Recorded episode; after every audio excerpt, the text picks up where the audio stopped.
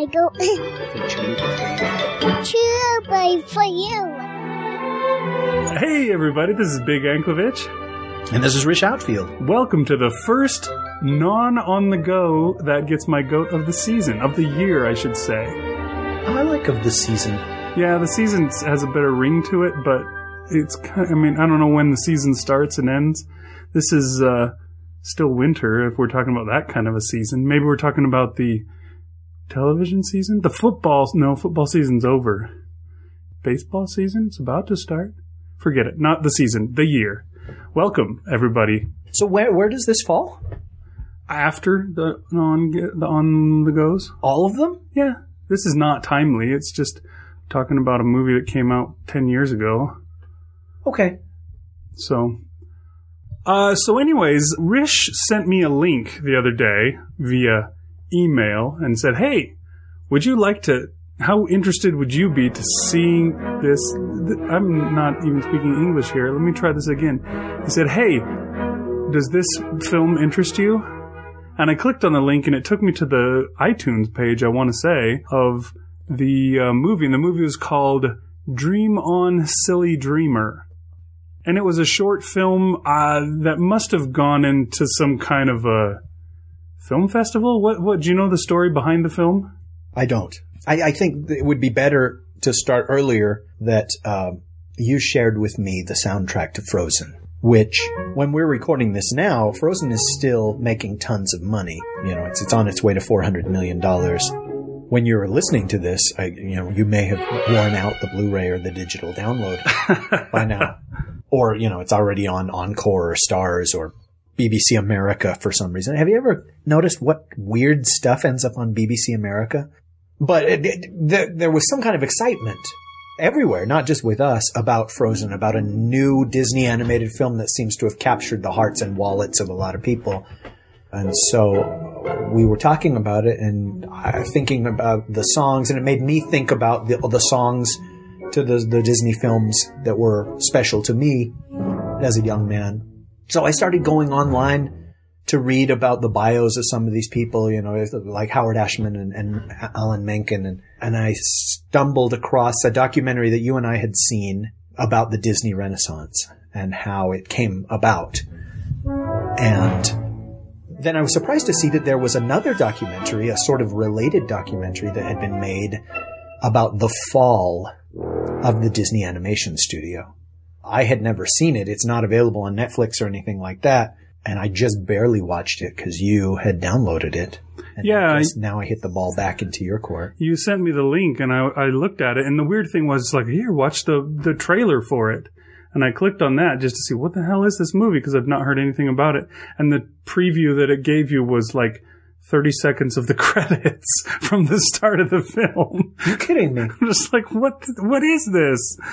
And then I read the, uh, you know, the synopsis or whatever, and I thought, oh, that sounds interesting. And then I looked, and it was a dollar ninety nine to buy the film, and I thought, yeah, I think I could probably spring for a dollar ninety nine. So I just bought it and figured we'd watch it the next time we got together. And so yeah, we got here. It was already late, and I still forced you to sit down. Well, it was not a lengthy watch. Yeah, that's true. I knew How long would you case. say it is? I think it was forty minutes. But the sad thing is, I mean, the whole point of the movie is sadness.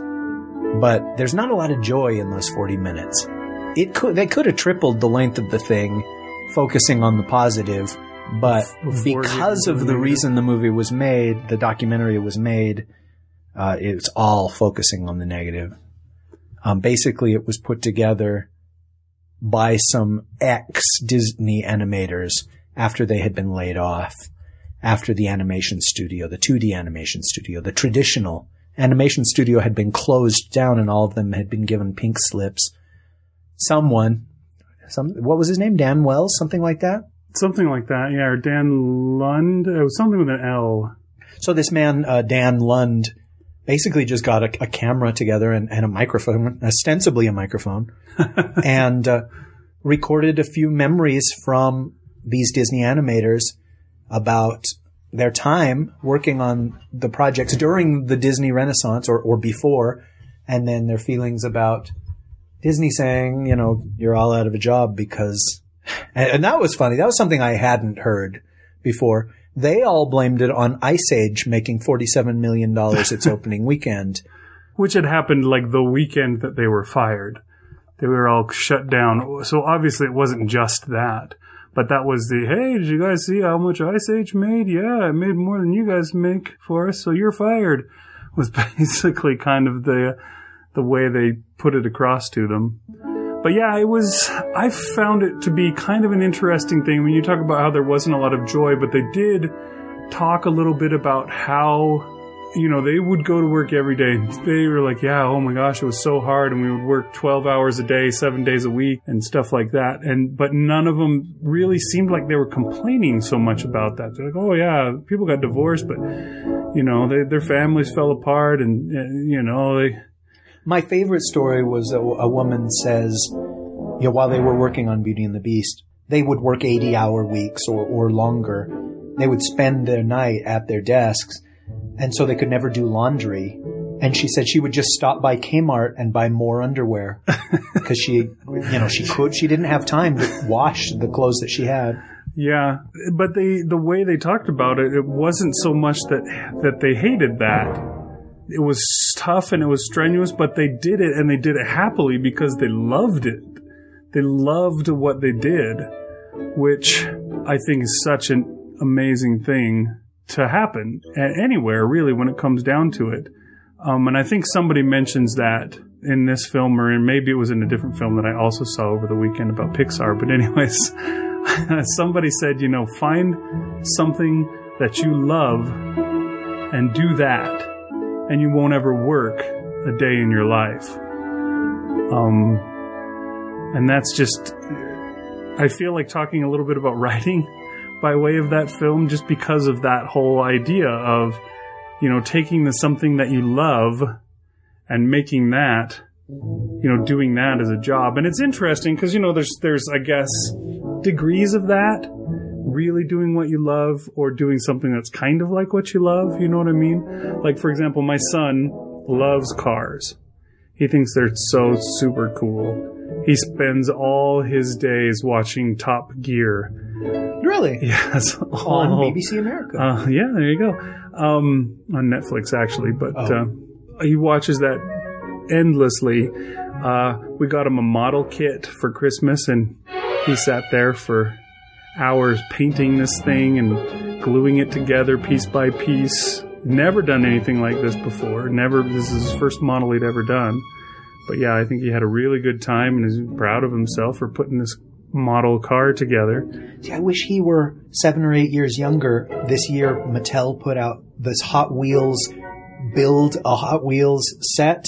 It comes with all the, the the wheels and the axles or whatever, and then it comes with the the material, whatever it is, like a like let's say it's a clay kind of stuff, only it's a liquid form or whatever, and you can put it in the mold Uh huh. and then you know make whatever kind of car you want whatever color you want you know if you want to mix colors or whatever and swirl it and that and then it bakes it like a Like an easy bake oven or something. well i wanted to say like an easy bake oven but it's more like like a when, real oven. when we would do shrinky dinks or or uh just yeah one of those things where put the chemicals together and then you let it cook and it hardens maybe it's clay you know you're you're and kids can out? make their own Hot Wheels cars. Huh. And th they sold so friggin' many of those Christmas of 2013. And it lit my imagination on fire. I was like, wow, you- that would have been so much fun as a kid to say, okay, I'm going to do a black one, but in the center, I'm going to put red and let's mix it together and see what it makes. And anyhow, I continue to talk about your son. Yeah, like I was saying, he's really into cars, and so if he loves cars so much, obviously there's a lot of different things that you could do if you love cars and you want to make cars your vocation. I mean, obviously every town has dozens and dozens of auto mechanic shops. You could be an auto mechanic. You could be a person that designs cars. You could be a person that sells cars. You could be a race car driver. You could be a bus driver. You could be, uh, you know, dozens of different things that have to do with cars. And I'm sure, depending on who you are and what it is you love about cars, one of those things is going to be awesome, and you know, others of them are going to be like, nah, it's not exactly what I was really after, but it's better than nothing, you know, kind of a thing. Kind of like me, you know, I like, you know, I went into film and I wound up being a news editor. News editing isn't quite the same as film.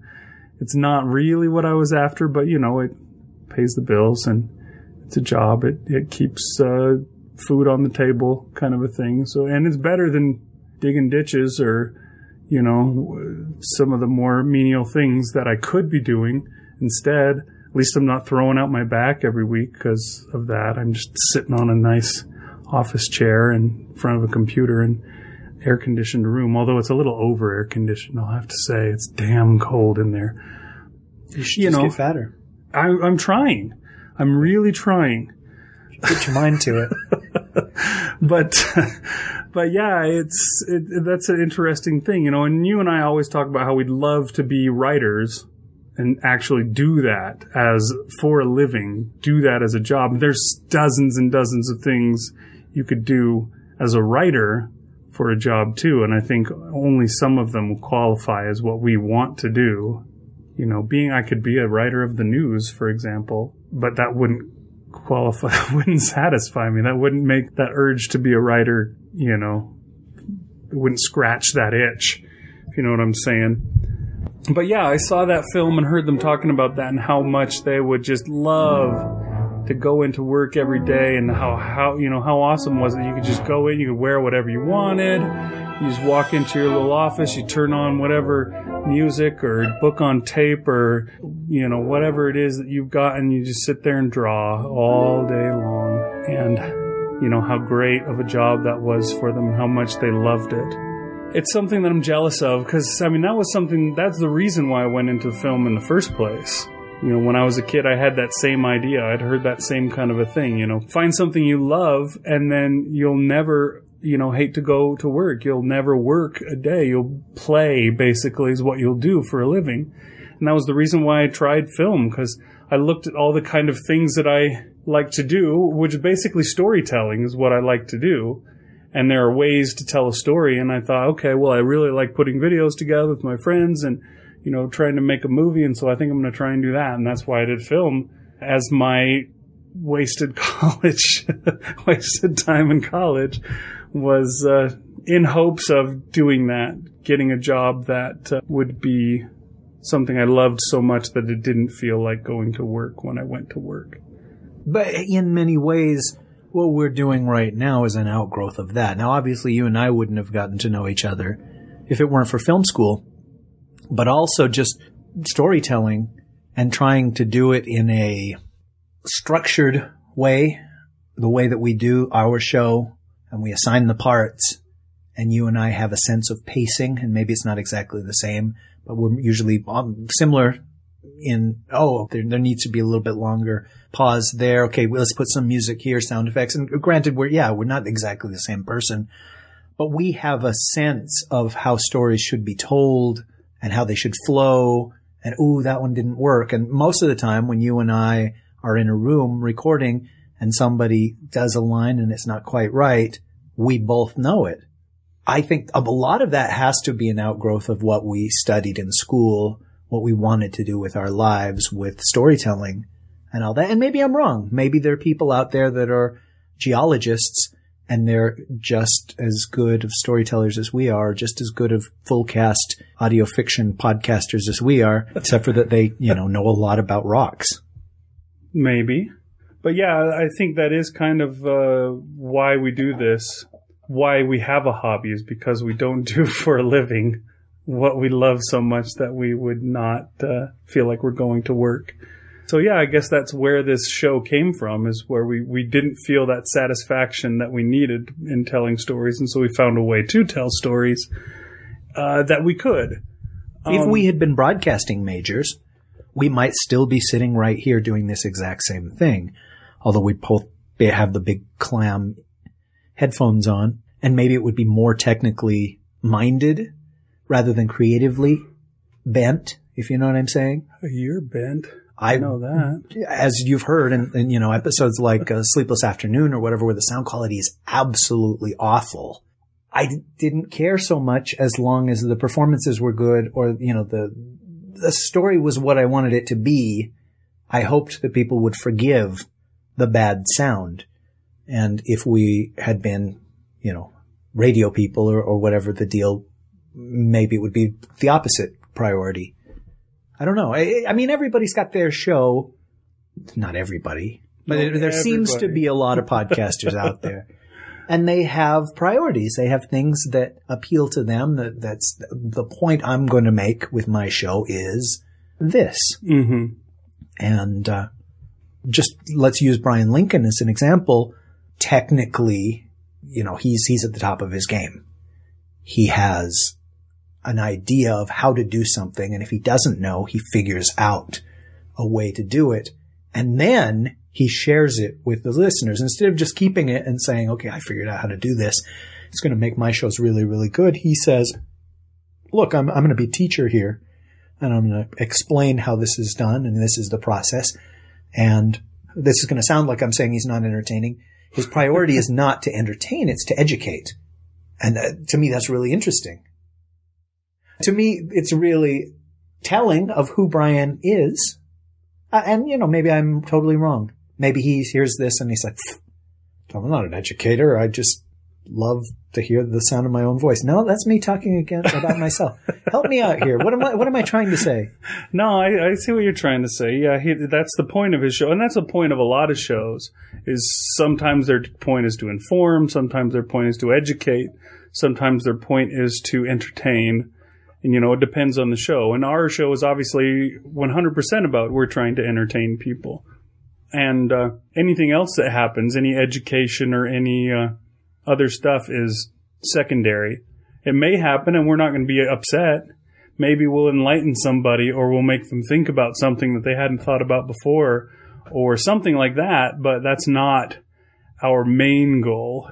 I heard somebody just the other day, I think it was yesterday, say that if he could make money doing, you know, his podcast, that's what he would do for his job. You know, he would quit his job and just be a podcaster. And, uh, you know, obviously that person was you. Can we talk about that just for a second? We can if you'd like to. the the the, the folks in uh, Dream On Silly Dreamer were underappreciated, overworked, and sounded like underpaid at first. Right. And then these movies started to make a gazillion dollars, yeah, they, and they started to be paid a tremendous amount of money. But before all that, that's when they were happy, and that's that seems to be the case always. You know, we didn't know we were so happy when we were poor uh, until we weren't that anymore. We had new worries, we had new stress. Yeah, mo money, mo problem, says Oh, uh, I like that. B.I.G. Not me, but a different B.I.G. Ah, once said.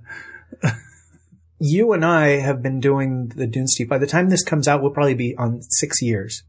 Really close to it, at least. And that, you know, it's had its ups and downs, and there have been lots of times when it came close to, to folding because of stress, because of time, because of Abby Hilton, because of having other kids, because of money, because of work.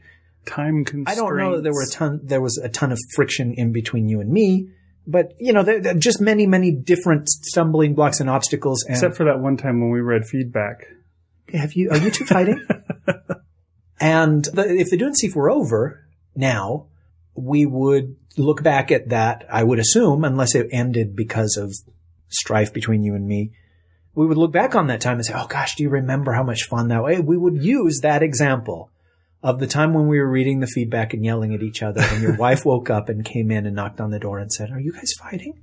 Which we've, I've told that story a bunch of times. You've told that story before because it was so amusing to us because we were just doing our characters. Uh huh. Sometimes I, we get carried away. Or I certainly do. I know I raise my voice or I, I, I forget, you know, that's a family show or whatever, despite the explicit warning on every episode.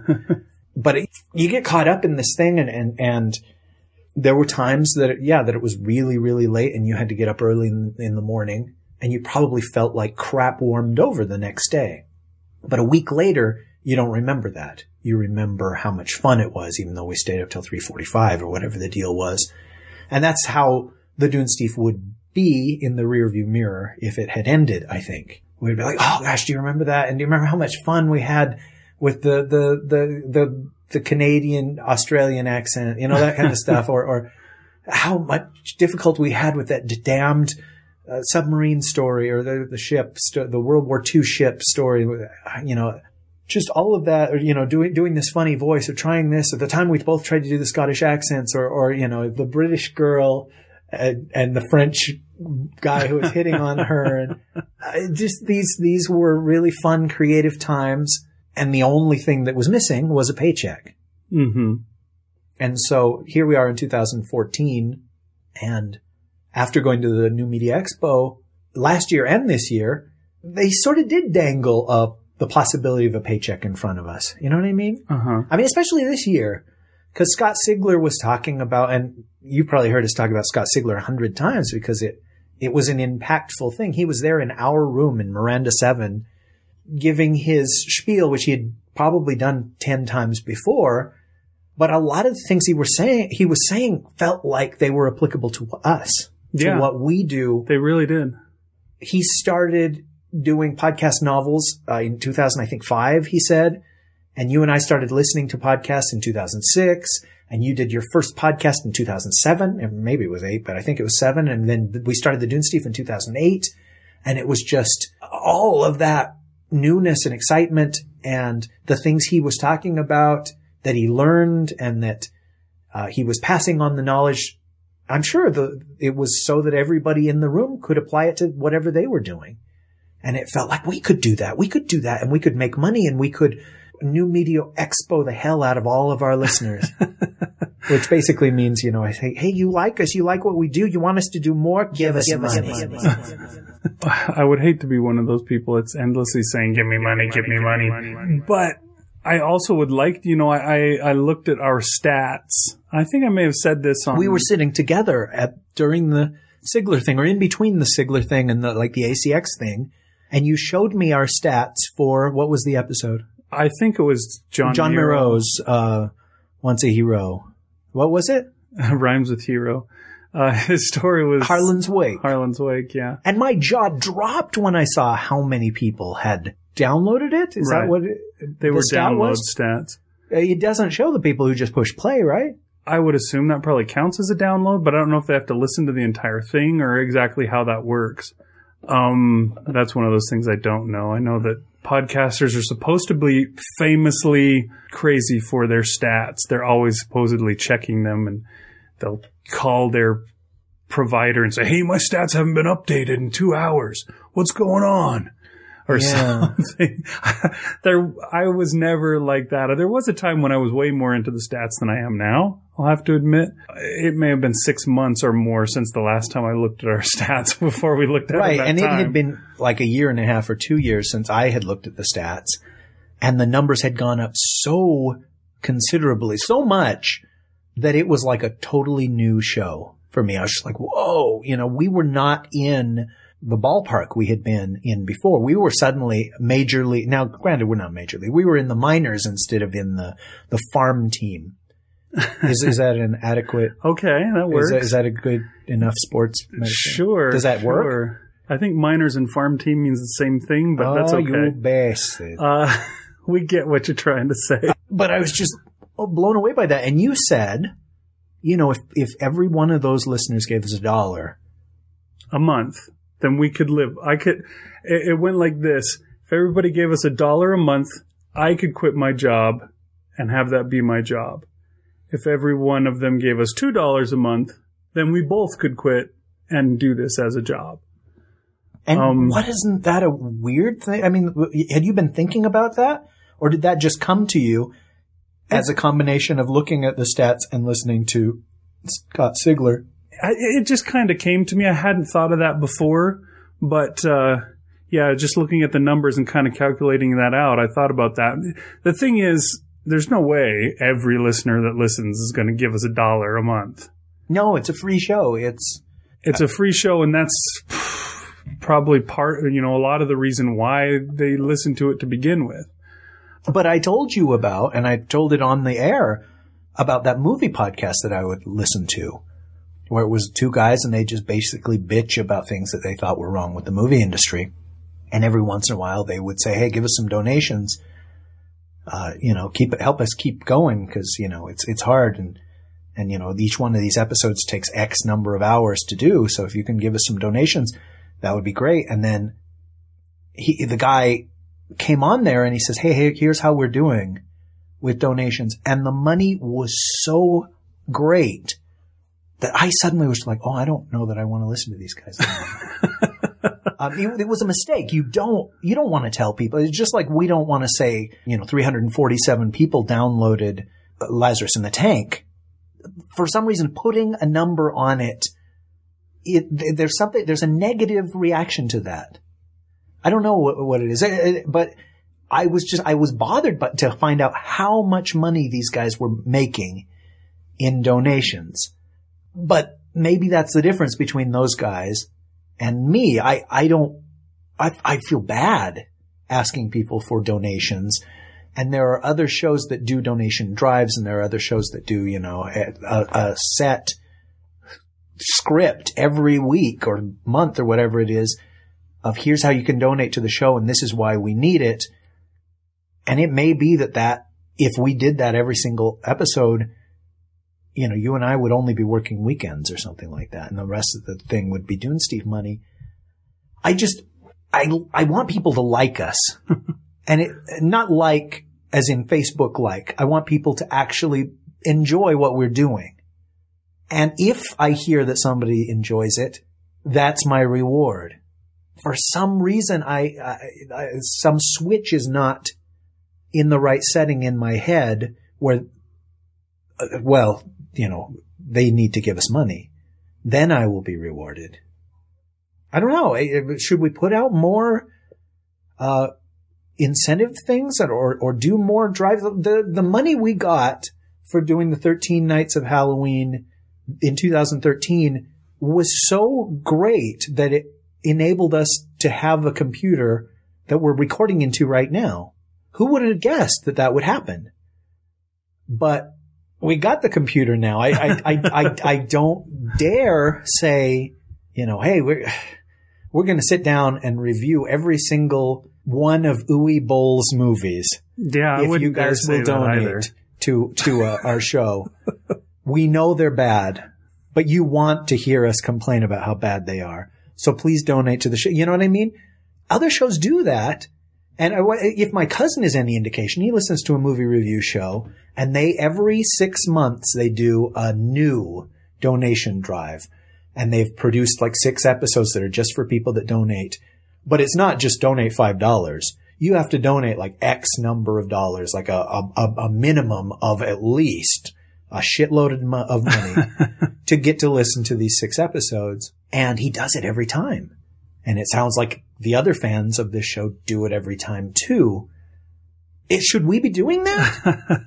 well, I was thinking, for one, if we wanted to ever make, you know, be able to quit your job and do this as as a living, for one thing, I would think it would be something that people that listen to the show would be down for. You know what I mean? Like, if you think about it, you give us a buck a month kind of thing. That's what, 10 bucks a year? I don't know. Maybe you guys don't think we're worth 10 bucks a year, but I would be willing to pay 10 bucks a year to see, you know, my favorite show or to listen to my favorite uh, story. You know, you go when you buy a book, you pay 10 bucks for it.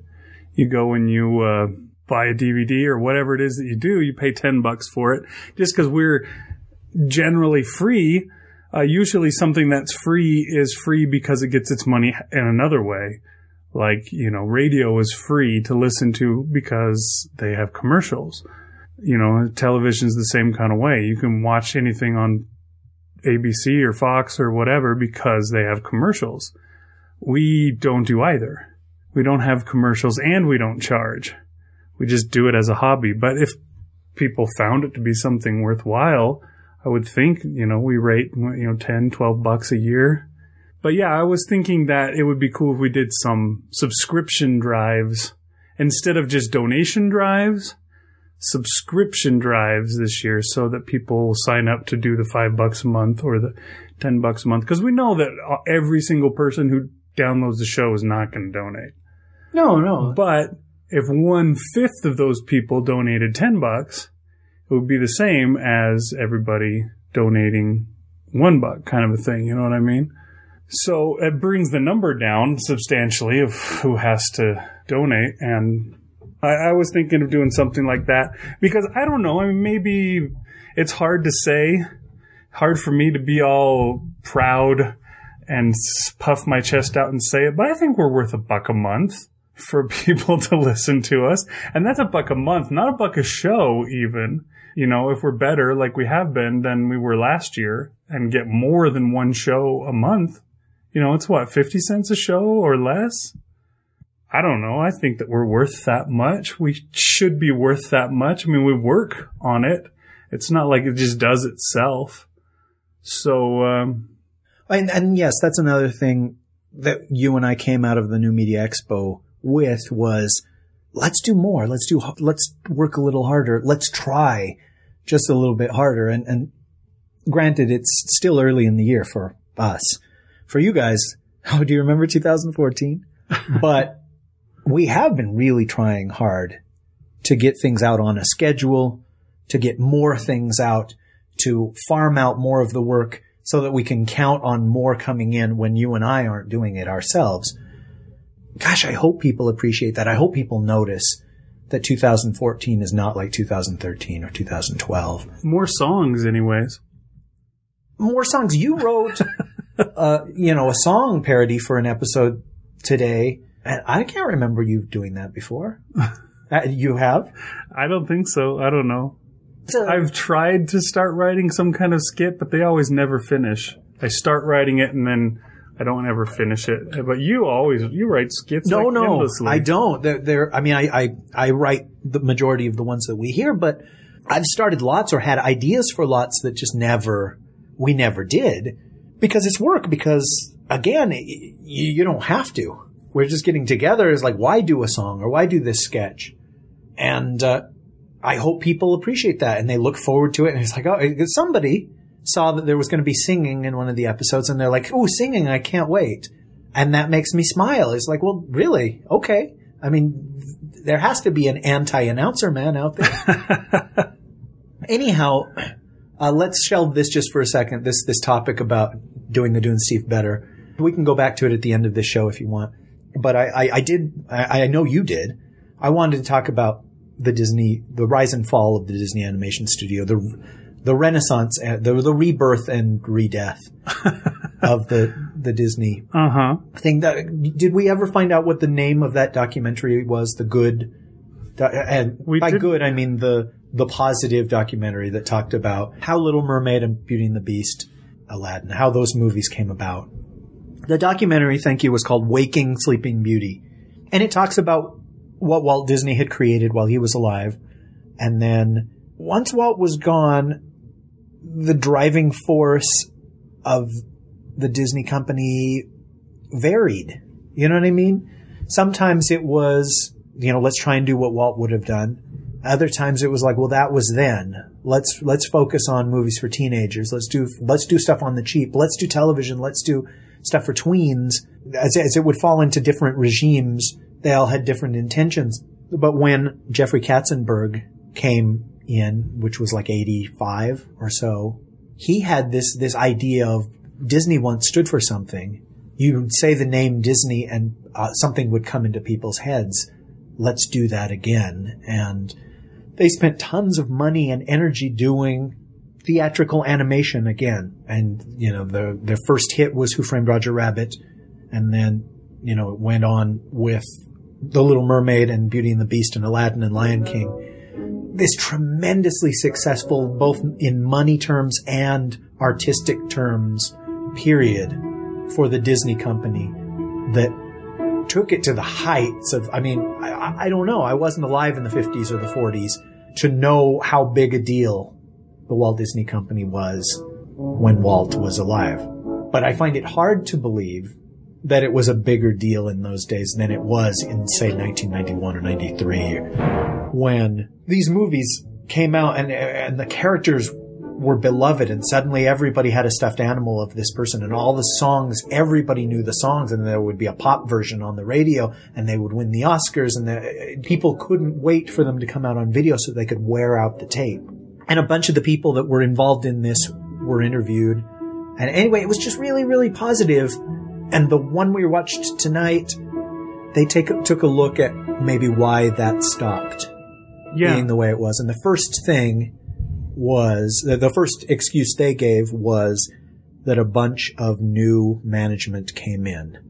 Everything started being micromanaged because now there was Now there were big money because Lion King, now there were billions of dollars instead of millions of right? dollars. The Lion King made so much money that people were just like, "Holy crap, that, this is possible!" And people are, are investing money in films, in animation, and in trying to get rich off of this. Whereas before it was, oh yeah, we just did it for the art of it. And- Yeah, and see, that's, one of the the thing. jokes Oh. that they had where they had the the manager who says, "Okay, we're going to split you into two different divisions so we can get twice as much product, I, I mean, art out of you as before." And see, that was really telling. In theory, that's fine. Two teams. Because half of the people that made Beauty and the Beast so great are going on to one team and the other half are going to another team. And so you will get two Beauty and the Beasts. But I, I think something was glossed over there because that's not what happened. We suddenly had a Disney television animation division that was doing Beauty and the Beast and Aladdin cartoons, daily cartoons kind of thing. And we suddenly had a straight to video cheap sequel division that One of the doing- artists talked about that where they said somebody came and said, "Oh yeah, I didn't like your last movie." And they're like, "You didn't?" And they're like, "Yeah, that Aladdin 2 wasn't as good as the first one." And they're like, "There's an Aladdin too? And these are the people that work that are the artists didn't even know about this because it's done somewhere else, some, you know, on the cheap. Let, let's address that for a second. I had no idea that there was a return of Jafar. I had yet to see Aladdin, and right next to a, the clamshell of Aladdin was the clamshell of Return of Jafar. And as far as I know, this was the first time this had been done. I can't. Can you give an, a, a, another example before then? I don't. I don't think I don't think so. I think there had the ever been a cheapquel made. And now that was a 21st century term, cheapquel, because they were done so cheaply and badly, these direct to video sequels. But holy cow, everything, not just the animation or the story or the songs or the voice work for Return of Jafar was inferior, but it made so much money and the people who loved Aladdin felt obligated, I think, it's probably a good word to say, to buy Return of Jafar. I, I imagine it wasn't expensive. It was probably twenty four ninety nine retail, and nineteen ninety nine you could get on sale or whatever. But that was that was the first one, the first domino to fall, and uh, I'll bet you could name ten right now Disney cheapquels without even having to look it up or take a breath. there were so many of those made. And I'm trying to think. I, I, I thought Bambi 2 was, a, was good. There was a Bambi too. And I w- have been told that the third Cinderella was good. Cinderella two and a half. Uh, there was a two and a half. What was, oh, there was Lion King Lion one and a King half. one and a half. Two, I think Cinderella three was actually called two and a half or something like that. Was where they had the what if the glass slipper didn't make it? Yeah, and and I, I you know, I, I've been told that that's better than the 1950s Cinderella, and I'm they they may be right, but who wants to take that chance? there were so many of these, and to my knowledge, they never lost money. How could they? They were done for a dollar. And these things would be in Kids production in sweatshops in before- Indonesia drew them. Yeah, bef- but before the theatrical release of, say, Atlantis or Emperor's New Groove, the Atlantis 2 DVD, you know, uh, not DVD, the Atlantis 2 straight to video sequel would be in production. The Kronk's New Groove would be in production. It was a license to print money. for Disney. But as Jeff Goldblum taught us, just because you can do, do something doesn't mean you should. Yeah, it's only a license to print money for so long. At a certain point, people realize that it's this is not the same. It's not good. It's not worth the small amount of money you pay for it, even. But And they it, stopped. it, it harms the overall product as well. Right.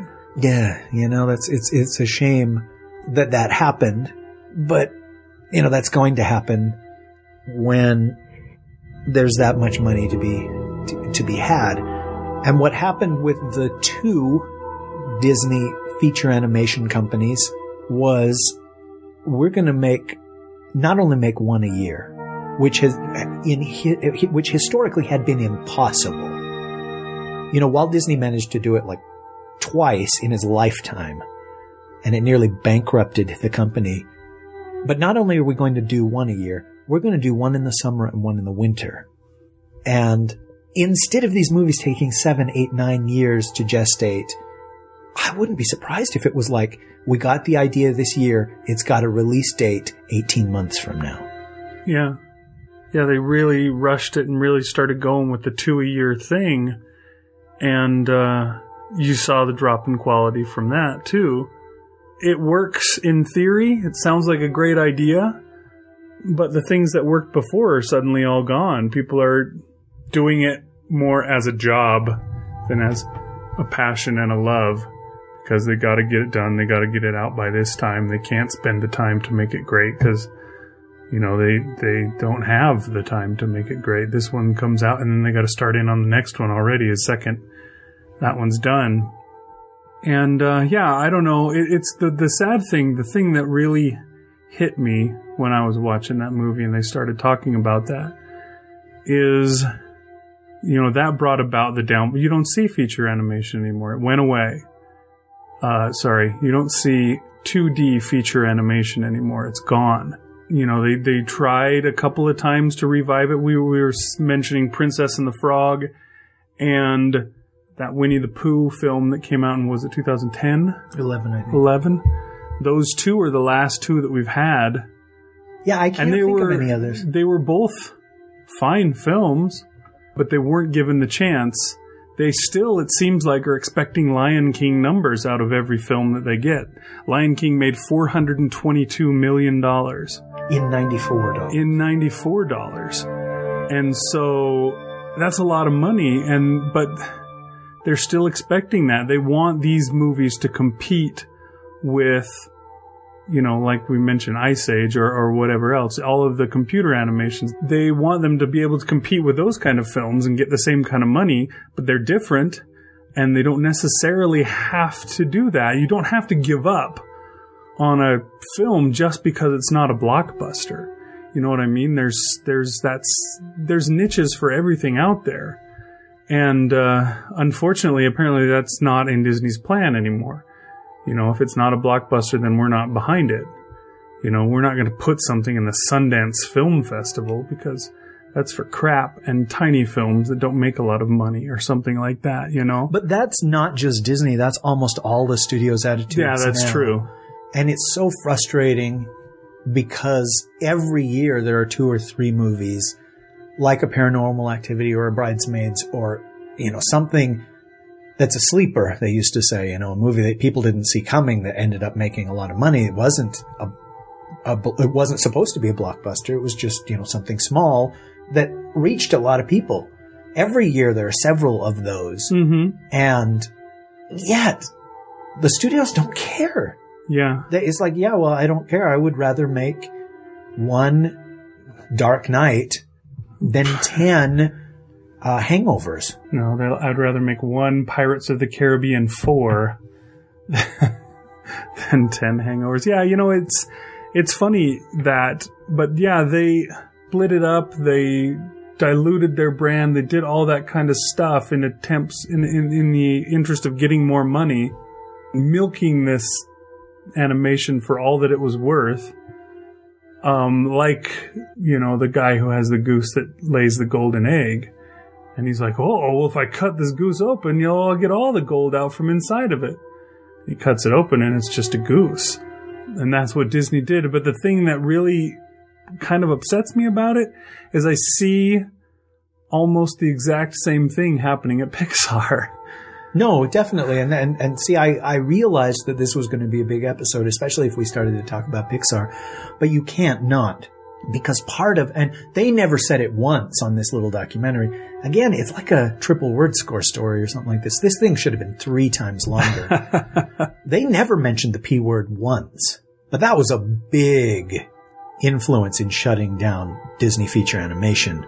Pixar was an outside company that had a contract with Disney to distribute, and they split the money. Pixar got, I'm assuming half, and Disney got half, and they, you know, they each shared half with the exhibitors. And, you know, it's not 50, 50, 50, 50 or whatever, but you know what I'm saying. Pixar, all they did were these movies. You know what I mean? Maybe they had a commercial contract on the side, or maybe they were going to do sh- little shorts or whatever, but it was the be all end all of this company. You know, a bunch of people who were hungry, like we were talking about with Mr. T being hungry, seeing, or sorry, uh, Clubber Lang seeing Rocky Balboa and, and being hungry and wanting what he had and Rocky had it. And it's like, eh, you know, I'm going to be on the Muppet Show. And Pixar put out these movies that were groundbreaking and built on so much life and humor and sweat and talent and imagination and creativity and luck.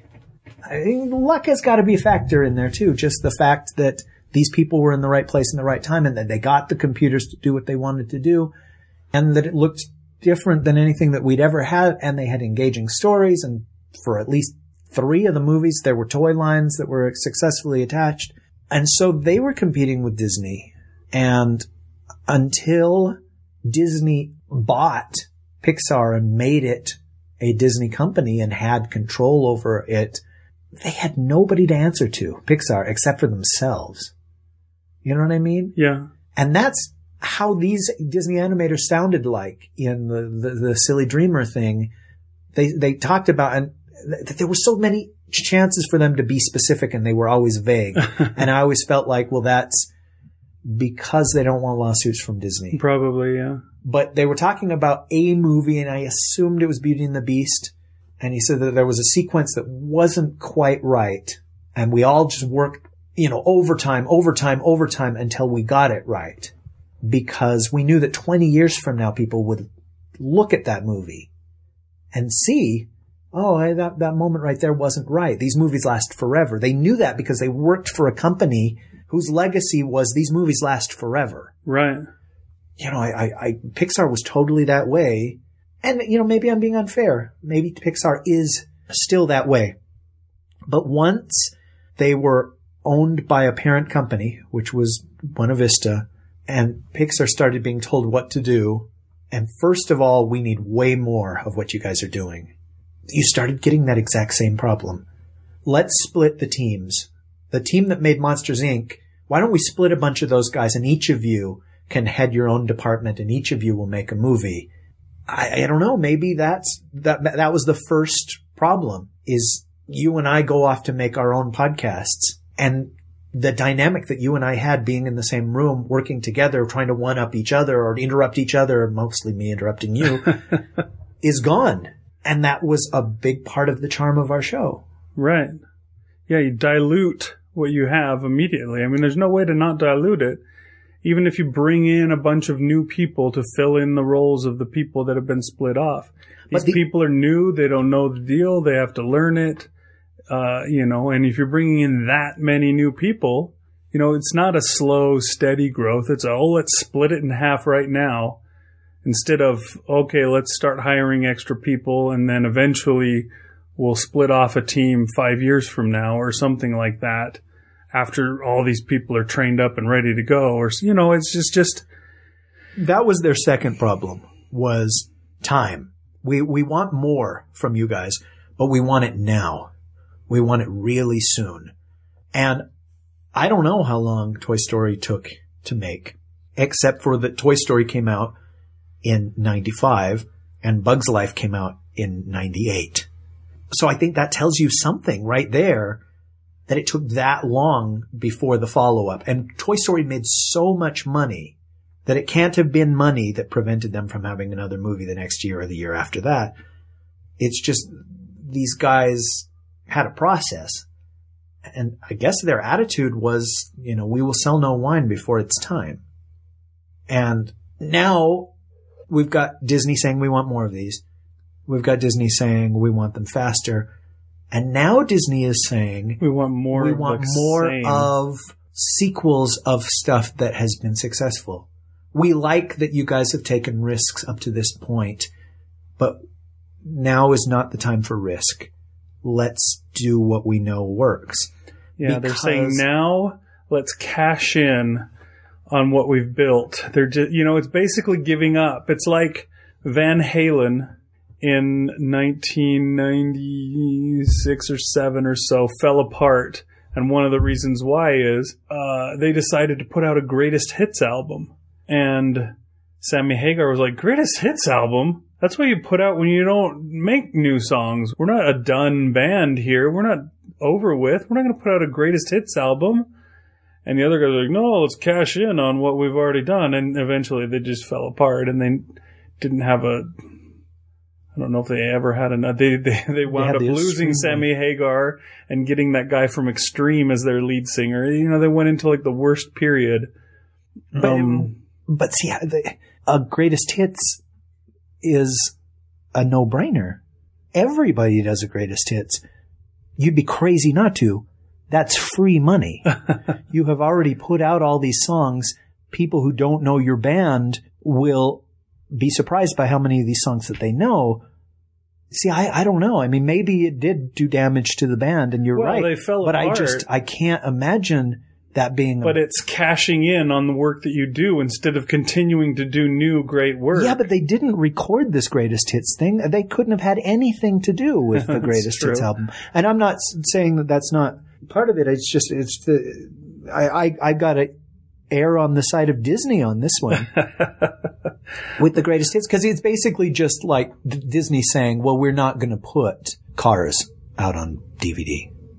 You're like, "Well, of course you will. What? That's where most of our money comes from." It's like, no, no, we're not going to do it. But yeah, that's I would just say that is more of what.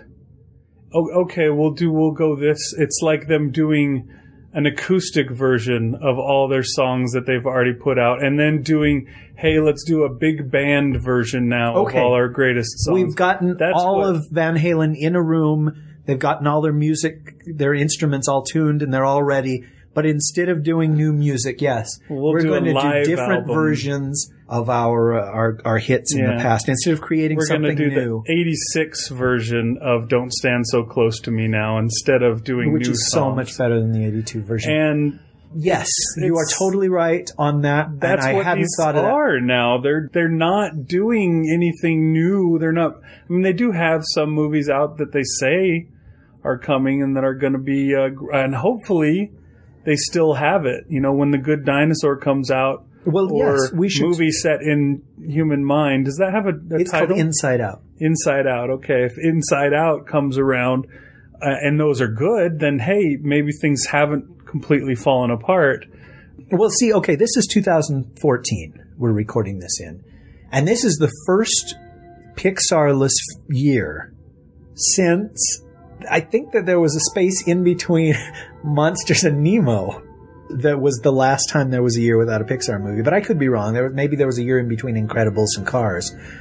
Yeah, But- it's it was somewhere around there because I remember one year after they had the uh, feature animation Oscar that they didn't have a, a movie that was it was like a year and a half instead of just a year that that was in between the two films. I think maybe The year Spirited Away one. yeah. But okay, so Uh, this you know, is that may have been Monsters in Nemo because there was uh, I know that Monsters came out in the uh, Thanksgiving season and Nemo came out in summer. So it may have been that. Okay. But uh, this summer, The Good Dinosaur was set to come out, directed by Bob Peterson. And something happened, and I don't know if we'll ever entirely know what the deal was.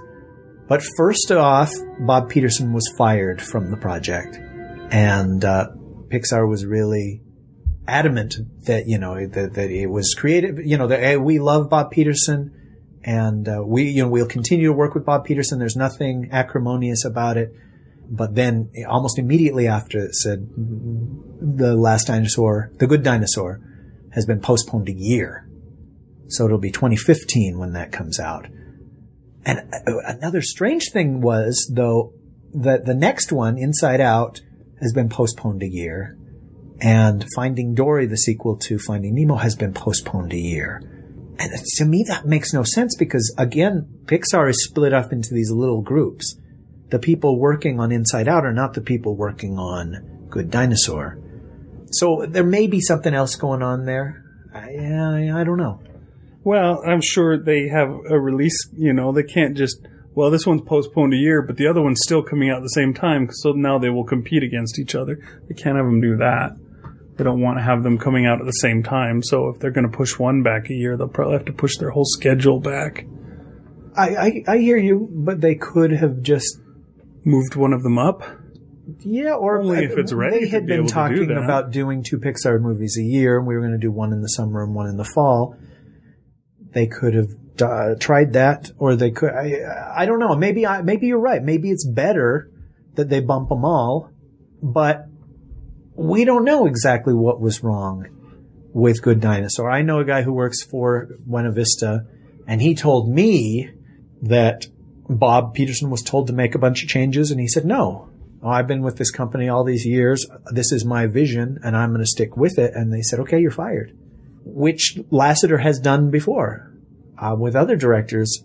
I just, I don't know if that's the case with this one, or we'll ever find out what the case is, because these people want to continue to have jobs, and so they don't tell Right. tales out of school, which is again one of the reasons I think that this documentary was so short. And there were probably a bunch of people that they talked to that said, I, I'm not going to appear on the documentary.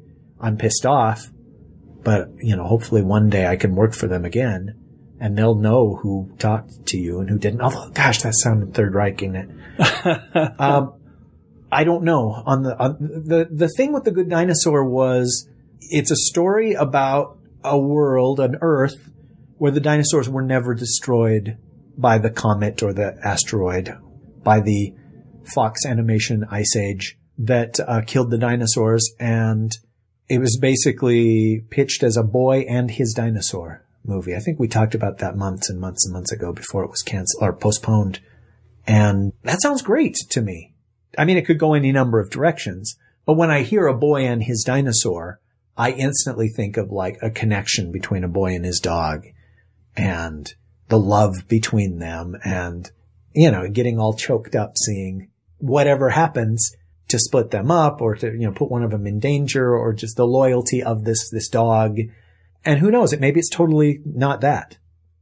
We'll see. We had the Croods in 2013, which is caveman bullshit. Sorry. And we had Walking with Dinosaurs 3D, which is mm. photorealistic dinosaur bullshit. Yeah, I heard it was absolutely terrible. My wife and kids went and saw that while we were at New Media Expo. They got to see it for free, and my wife thought it was too expensive.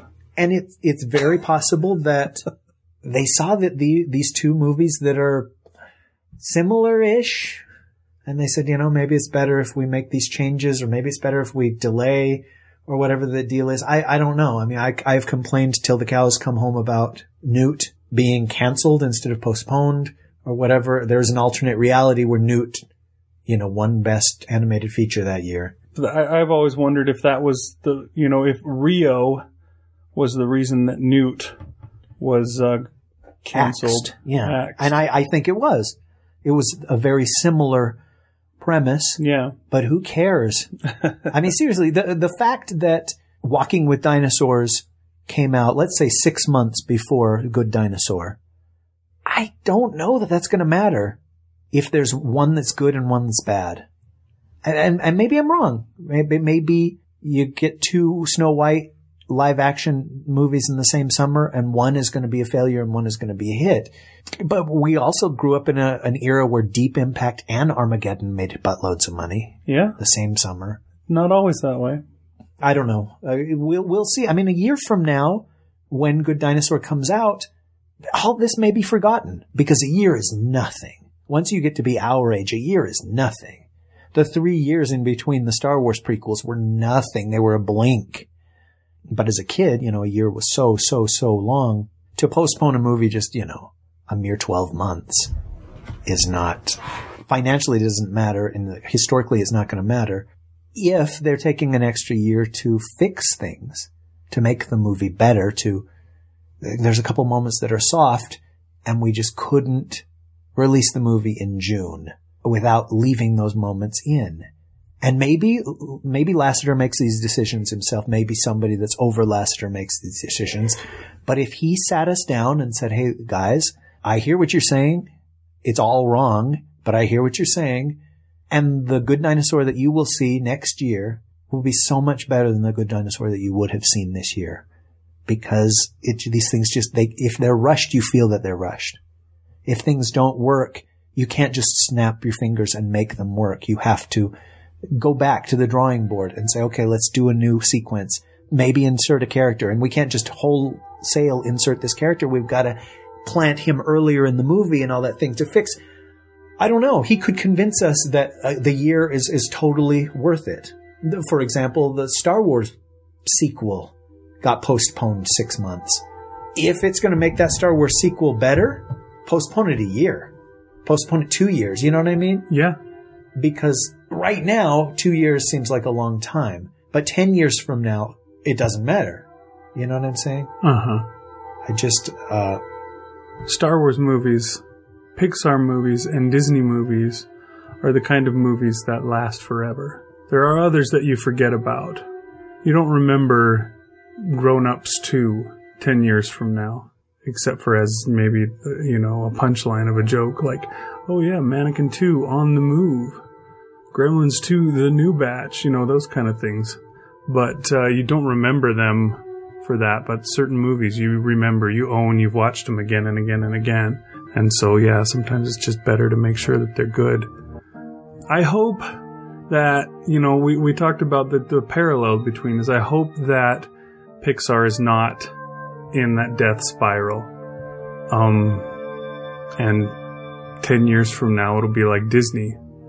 You know, who would have thought in 1994 that 10 years later, Disney's feature animation would be shut down completely.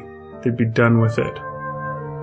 And it would take Lasseter being bought out by Disney and put in charge of of all of Disney's feature animation just to get another 2D animation picture made at all. Um, you know, who would have, who would have ever guessed the year that Lion King came out that there was only 10 years left of uh, 2D animation before it would be gone. but at the same time, if you sat somebody down in 94 and said, here's a list of the Disney animated features that are going to come in the next 10 years, and four minutes later you're still talking, they, that, that person would not have believed that either. And, you know, Pixar hasn't, we haven't seen that kind of output from Pixar. We haven't seen True. that kind of stress. Although I don't know, we don't see what goes into them. All I know is that these movies are incredibly expensive to make. And even so, they're not as expensive as hand drawn animation. And so I don't know what the solution is. Somebody somewhere said Disney feature animation was going to do a, an animated movie in the same style as Paperman which was hand drawn on a computer screen and computer animated. And it looked unlike anything you and I had ever seen before. And so if that works, it'll be sort of a hybrid and it, it maybe it will feel and look like the old stuff. I don't know. I, we talked about that Mickey Mouse cartoon, the, the, the one that's the Disney Channel thing. I imagine it's made in a similar way, hand drawn, but with a stylus or whatever on a screen and animated in whatever the ultra expensive version of Flash animation is. Unless we can come up with a cheap way to do it, then every single one of them has to be a huge hit. I, I but you and I both feel really bad about Princess and the Frog because it's not a bad movie. Yeah, it's not it a bad just movie. cost so much money that And they it put was- all of their hopes on it. I actually just saw it the other day. The kids put it on again and I was watching it and it's amazing how gorgeous that movie is. It is really, really beautiful and it's just a shame as you watch it to know, well, this is it. It's over. There's no more of these. This was the top of the mountain and then there was a cliff.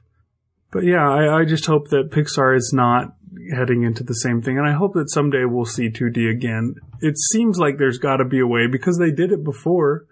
Uh, they talked about one of the things in the uh, in that documentary that we watched, Dream on Silly Dreamer.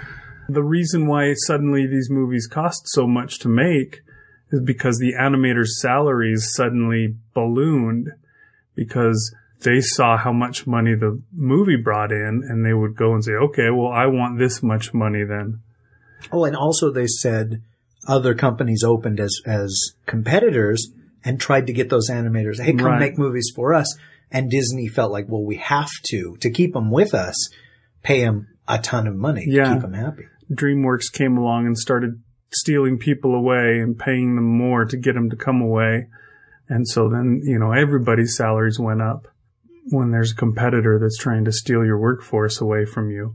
You know, the same, that kind of stuff happens in, in all sorts of places. Uh, the example I come up with is when the USFL came along and they started taking people from the NFL and paying them lots of money, drafting the draft pe- choices that the NFL would draft and paying them more. Suddenly, people's salaries went up all around.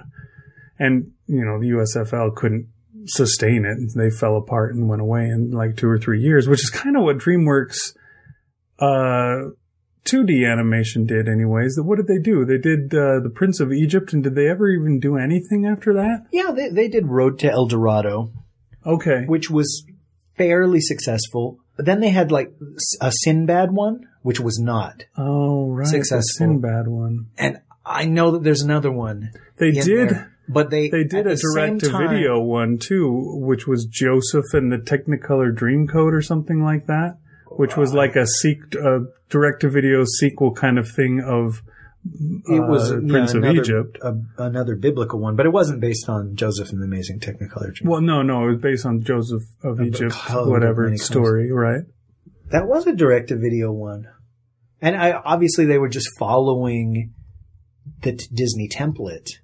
Cause Fox did the same thing. Don Bluth went to Fox and he made Anastasia and they did a direct to video sequel to Anastasia about Bartok, the right. bat.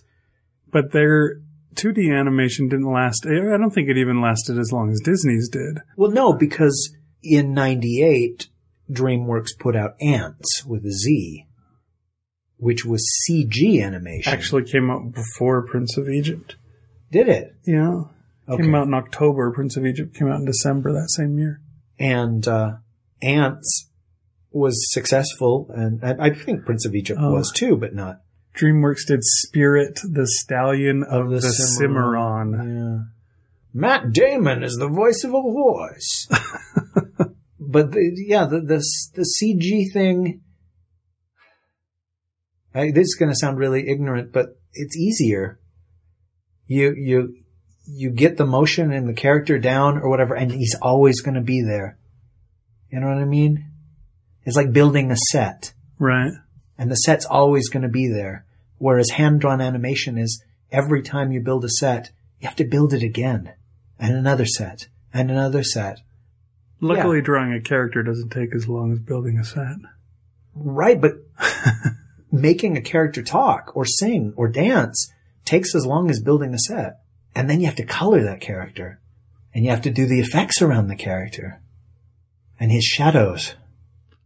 Yeah, it seems to me like there's got to be a way, and I, I'm sure pe- people use it all the time because it's not like 2D animation has gone away. There's dozens and dozens of cartoons on TV every day that are 2D animated cartoons. there's got to be there must be ways that they uh, you know use computers to assist in it. If it maybe it's drawing it on the trackpad with the little pen or you know scanning it in and the computer fills in the gaps from you know one drawing to another. So you only have to do the key drawings of you know the foot down and the foot's up all the way kind of a thing. And uh, you know that kind of stuff. I, I think that stuff exists. And they do those things. So you know i think that there's ways to make it cheaper if they just believed in it enough to to give it a shot you know it sometimes makes me a little sad that snow queen sorry frozen and uh Tangled. Ta- oh, Tangled. That's what it was called. I was I was going to say Rapunzel. Sorry, I forgot that the, the movies were called something completely stupid. But uh, yeah, it, sometimes it makes me sad that those weren't 2D animated films. Well, especially Tangled. I mean, they brought Don Hahn on to make them look like the Disney Renaissance 2D animated films, the, or the, at least the characters. I mean, Rapunzel looks like a character designed by the guy who designed Ariel and Belle and, and yeah, it, it, it, it's such a shame. It's a great movie. I just saw Tangled again for only the second time last week and oh, it was wonderful. But a little part of me just wishes that it were the other. And I don't know why that is. I, well, because I have nostalgia for hand drawn animation. Right. I don't have nostalgia for CG animation. In fact, I have contempt for CG animation, which sucks because Toy Story is awesome. You know, Monsters Inc., Finding Nemo, Up. Those are awesome movies. I just, that didn't exist when I was a child. That didn't exist in my grandparents' day. Yeah. There, there was something so neat about knowing that the movie I was going to see came out before my dad was alive. You know, that kind of stuff. I, I, that boggles my mind that it's the same movie and we're both going to see it at different points of our lives because it's timeless and almost no movies are that. Nowadays, I guess maybe once a year you'll get an old movie re-released. For a little while there, when the 3D boom was going on, you'd get more, but even then, like my cousin and I went and saw Raiders of the Lost Ark in IMAX and it played for one week as a promotional tool for the Blu-ray release of the Indiana Jones quadrology. To see Raiders in IMAX was amazing. It was so cool. And uh, there were a couple of moments where he's like, they added that. They added that part, right? Those people, fall, you know, like when the car goes off the cliff, he's like, that was CG, right? And I was like, no, it's always looked like that. That's uh, just amazing. Yeah, that is. Uh, we've gone for a really long time on this subject. I didn't mean for it to be this long. No, but we had that derailment in the middle, and I feel like we should address that again. But I, I don't know. I'm sure we'll address it again and again as the year goes on, so we can uh, we can let it goat, let it go. That perfect girl is gone.